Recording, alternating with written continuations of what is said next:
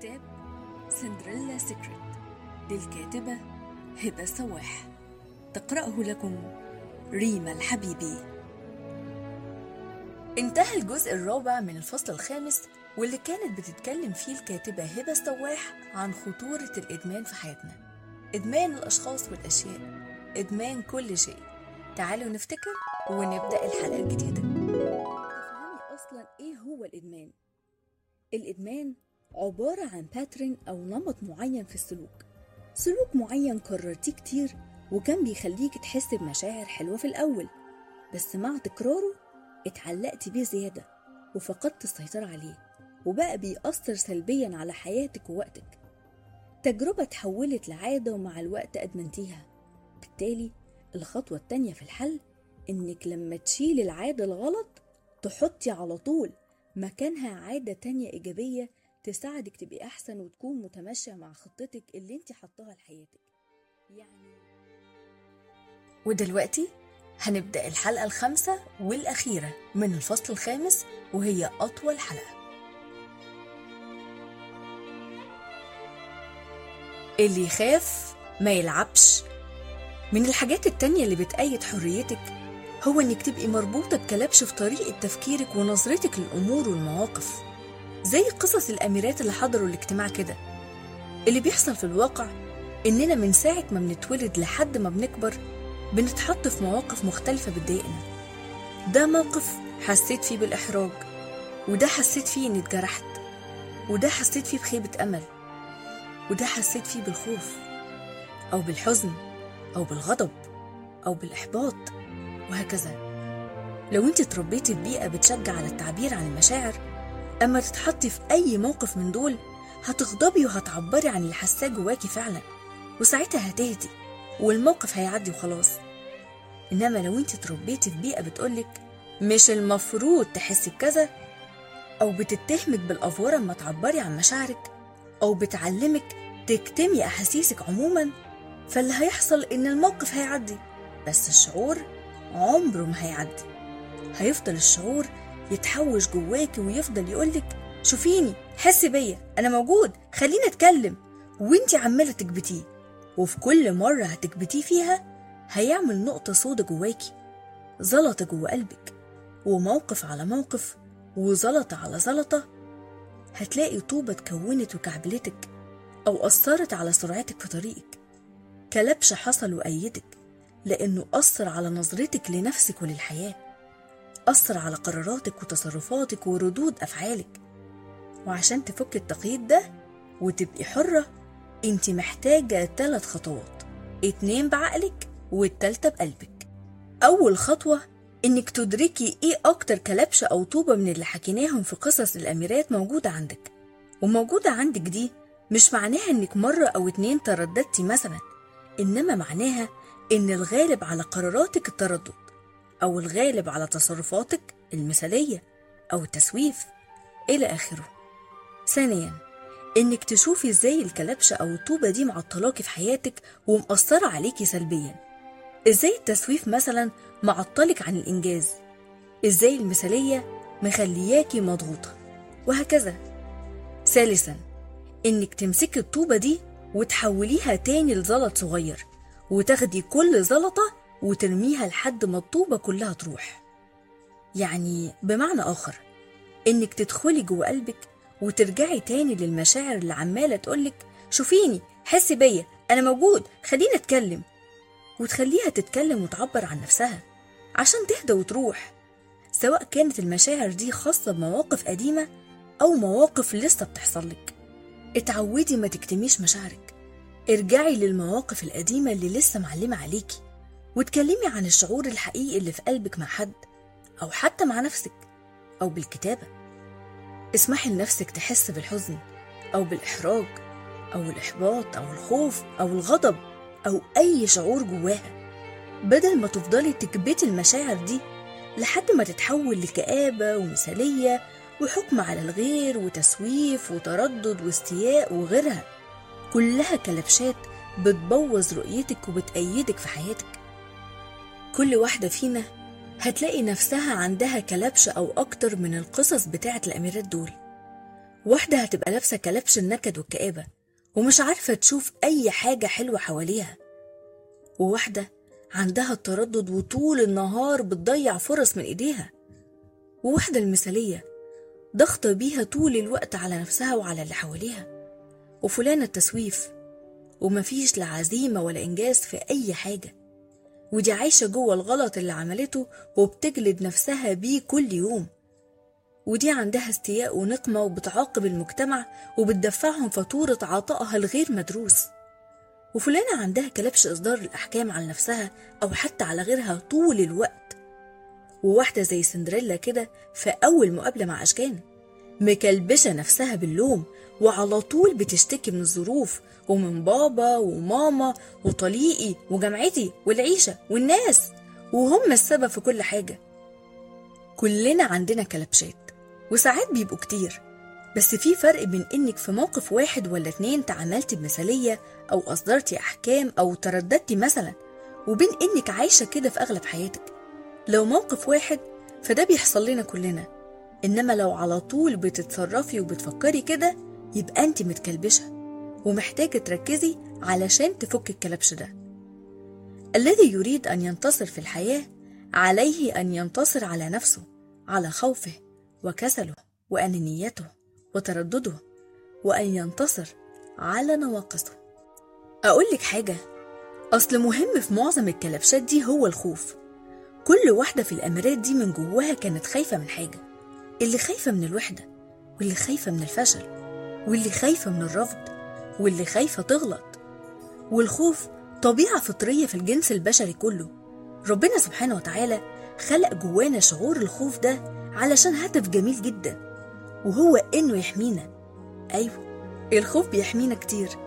الأسد لما بيهجم علينا وبنخاف ونجري بسرعة بنتعلم الجري. ولولا الخوف الفطري ده كان زماننا مش موجودين أصلا لأن الديناصورات كانت هتبقى أكلت أجداد أجدادنا. بالتالي الناس بتوع اللي يخاف ما يلعبش والناس اللي عايزة تبقى فيرلس ويلا ندوس الخوف برجلينا والكلام ده هم فعلا عايزين يغيروا فطرتهم ويدوسوا على مكون أساسي من شخصيتهم وإنسانيتهم. إنما الناس اللي عندها حكمة فعلا واقعية هم اللي بيخافوا عادي بس بيلعبوا بيسمحوا لنفسهم يخافوا وبيتعاملوا مع الخوف على إنه شخص بيحبهم وجاي يساعدهم ويحميهم من وجهة نظره هو. عشان كده المفروض بدل ما نزعق في الخوف ونحاول نموته ونقضي عليه وبدل ما نسمع كلامه في كل حاجة لحد ما حياتنا تقف إحنا محتاجين نتعامل مع خوفنا بحكمة. إزاي؟ أول حاجة أما يجيلنا شعور بالخوف لازم نشكره لأنه جاي يحمينا على الأقل من وجهة نظره. مش جاي يقدرنا وينكد علينا. أنا عارفة إنك مش عايزني أجرب الحاجة الفلانية عشان خايف عليا أخسر فلوسي. أو ما اتبسطش أو ما أنجحش فيها. وأنا عايز أشكرك جدا إنك حريص عليا. لكن تاني حاجة بقى محتاجين نفرق بين الخطر الحقيقي على حياتنا زي الأسد اللي ممكن يموتنا مثلا وبين الخطر المفترض زي الخطأ أو الخسارة اللي ممكن تحصل واللي هنتعلم منها. لو كل واحدة فينا عرفت تفرق بين الخطر الحقيقي والخطر المفترض في المواقف ساعتها بدل ما هتهرب من المواقف أو التجربة هتتكلم مع الخوف اللي جواها وتفهمه الوضع بالراحة. زي لما بتتكلم مع بنتها الطفلة الصغيرة اللي بتخاف من الضلمة ولا بتقول لمامتها في شبح جوه الدولاب؟ لو بنتك قالت لك كده هتعملي إيه؟ لو زعقت لها هتكتم الشعور جواها وعمره ما هيروح وممكن جدا يأثر على حياتها كلها بعد كده. ولو قلت لها آه فعلا بلاش تنام في الأوضة دي. هتبقي أخدتي القرار الغلط بناء على مخاوفها اللي مش حقيقية أصلا. الصح ساعتها إنك تاخديها بالراحة وتفتحي معاها دولاب علشان تطمن إن مفيش حاجة جوه. وبعدين ممكن تتكلمي معاها أكتر من مرة وتقعدي جنبها شوية علشان تهدى وتتعود أو حتى تخليها تتفرج على أفلام رعب ويبقوا الأشباح صحابها وساعتها تبقي ضربتي كرسي في الكلوب. نفس الكلام. أما الخوف يجيلك أنت محتاجة تطمني الخوف اللي جواكي ده إن مفيش خطورة على حياتك. لأنك حتى لو غلطتي ولا خسرتي فلوس ولا حسيتي بالرفض ولا أي حاجة مخوفاكي حصلت فأنت هتعيشي وهتكملي وهيبقى برضو أحسن لك من إنك تفضلي طول عمرك ماشية جنب الحيط وتفضلي تعملي الحاجات اللي انت متعودة عليها أو اللي ما فيهاش مخاطرة. بالتالي لا بتكبري ولا بتكتشفي نفسك. فالخطوة التانية في التعامل مع الخوف إنك تقولي له أنا سمعتك وفاهمة المخاوف اللي عندك وعايز أشكرك إنك حريص عليا. ولكن أنا نازلة أدي المحاضرة وأتعرف على ناس جديدة وأكتسب خبرة مش طالعة الجبهة فاطمن واهدى كده لأن مفيش خطورة على حياتي. أنا هعملك كوباية شاي وأظبطك بس سيبني كده أركز في الشغل. خليك قاعد منورني مش هموتك ولا حاجة. بس المهم تبقى عارف إن أنا اللي كلمتي اللي هتمشي مش أنت. وده على فكرة مش معناه إنك ما تاخديش بالأسباب وتستعدي بالعكس. خدي بالأسباب وابذلي مجهود واستعدي كويس. ووقتها ما يطلع لك الخوف اعملي الخطوات دي. عبد الكريم بكار قال الذي يعوق معظم الناس عن تسجيل إنجازات جيدة ليس العقبات الكبرى التي يواجهونها في طريقهم وإنما التردد والخوف من الانطلاق. في مايو 2016 جات لي مكالمة تليفون. أيوة أستاذة هبة مع حضرتك فلان الفلاني مؤسس راديو كنداوي. ده راديو موجه للجالية العربية المقيمة في كندا. أنا كنت شفت لحضرتك فيديو على اليوتيوب قبل كده. وعرفت إن حضرتك مقيمة في كندا وكنت حابب إنك تنضمي لفريق كنداوي وتقدمي برنامج في الراديو. وات برنامج في الراديو؟ برنامج إيه؟ قال لي اتكلمي عن الموضوع اللي تحبيه واعملي البرنامج بالمدة اللي تحبيها وبالطريقة اللي تحبيها. كمان يا نهار أبيض ده سايبني أغرق في البحر لوحدي. قلت له أعتقد هيكون صعب. أنا ماليش خالص في التكنولوجيا ومش هعرف أستخدم البرنامج اللي بتسجله بيه ده وما عنديش وقت ورمضان داخل ومش هلحق. وكان فاضل أقول له أنت مش شايف الناس بتتطلق والعيال بتتخطف وفي حرب عالمية تالتة على الأبواب؟ وكل الأسباب اللي بتثبت لك إني مش مستعدة. والحقيقة أنا مش ما كنتش مستعدة أنا كنت خايفة مرعوبة. وبعد إصرار كتير جدا من الراجل طلبت منه وقت إني أستخير وأفكر وقفلت معاه وفضلت أقول لنفسي مخدوش يا بابا مخدوش يا بابا وقعدت حكيت لجوزي الغريب إنه تحمس جدا وقال لي دي فكرة هايلة ومن كتر ما أبدأ إعجابه بالموضوع قلت لنفسي مين الراجل اللي أنا متجوزاه ده؟ كنت خايفة من إيه؟ خايفة من ضيق الوقت خايفة من كم الحاجات والتفاصيل اللي محتاجة إني أحضرها خايفة معرفش أستخدم البرنامج. خايفة إني لسه جديدة في فريق عمل شغال بقاله فترة وبقى برنس الراديو في كندا. خايفة ما أكونش على طبيعتي. خايفة من التوسع والانتشار وما يأتي معه من نقد ورفض وخلافه. خايفة خايفة خايفة. في الآخر فيديو اليوتيوب اللي الراجل ده شافه كان حاجة اتعملت كده في مكتبي وكان اللي بيصورني حد أعرفه كويس وكان معايا صحابي وفي تفاصيل كده يعني كانت مسهلة الدنيا. إنما أنا دلوقتي مطلوب مني أبقى هبة المذيعة والمعدة والمونتير والمخرج واحتمال أبقى الجمهور كمان. خفت. وأما خفت هبة الصغيرة اللي جوايا طبعا ما سكتتليش. قالت لي يعني أنت هتقعدي تقولي للناس ما تخلوش الخوف يوقفكم وأنت هترفضي الفرصة دي علشان خايفة؟ طب مش خايفة أما ترفضي عشان خايفة. تضربي نفسك بال بعد كده؟ طب ما تجربي. هتخسري إيه؟ البرنامج هيفشل والناس مش هتحبه؟ هتبقي اتعلمتي حاجة أكيد. بس في احتمال برضو إن البرنامج ينجح وناس كتير جدا تستفيد في المقابل. يعني كل الناس دي عملت معاهم برامج وانت قررتي إنك أفشل منهم كلهم ومن غير حتى ما تجربي. جربي. جربي. جربي. هوب. جربت أخدت بالأسباب وقعدت مع حد علمني البرنامج وفضلت أحاول وأعيد مئة مرة لحد ما عرفت. سجلت البرنامج ونجح الحمد لله. واستفدت جدا من التجربة وفريق العمل نفسه شجعني أعمل برنامج تاني وتالت بعدها. وهقولك على حاجة حلوة جدا قالها بيفرلي سيلز قد تحبط إذا فشلت لكنك ستندم إذا لم تحاول.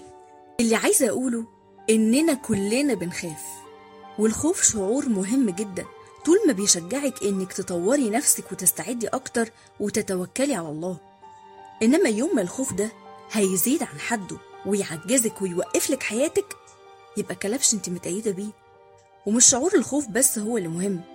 مشاعر الإنسان بشكل عام سواء اللي بنسميها سلبية أو إيجابية كلها مشاعر مهمة. ربنا حطها فينا علشان تبقى إشارة في حياتنا. تخلينا نتصرف صح ونبعد عن الغلط. إحنا محتاجين دايما الشعورين الجراءة والخوف الحزن والفرح الغضب والحلم وهكذا. بس المهم نتعامل معاهم بحكمة. وبكده أكون خلصت الجزء الخامس من الفصل الخامس وكان نفسي جدا أمنتج الحلقة كلها مرة واحدة بس خفت أتأخر أكتر من كده فحبيت أنزل الجزئية دي وآخر جزئية هنزلها خلال يومين إن شاء الله أكون خلصت المونتاج بتاعها وأرجو من قلبي إنها تكون عجباكم ومستمتعين بيها. أشكركم جدا على كم الرسائل اللي جات لي اليومين اللي فاتوا على الفيسبوك وإنستجرام.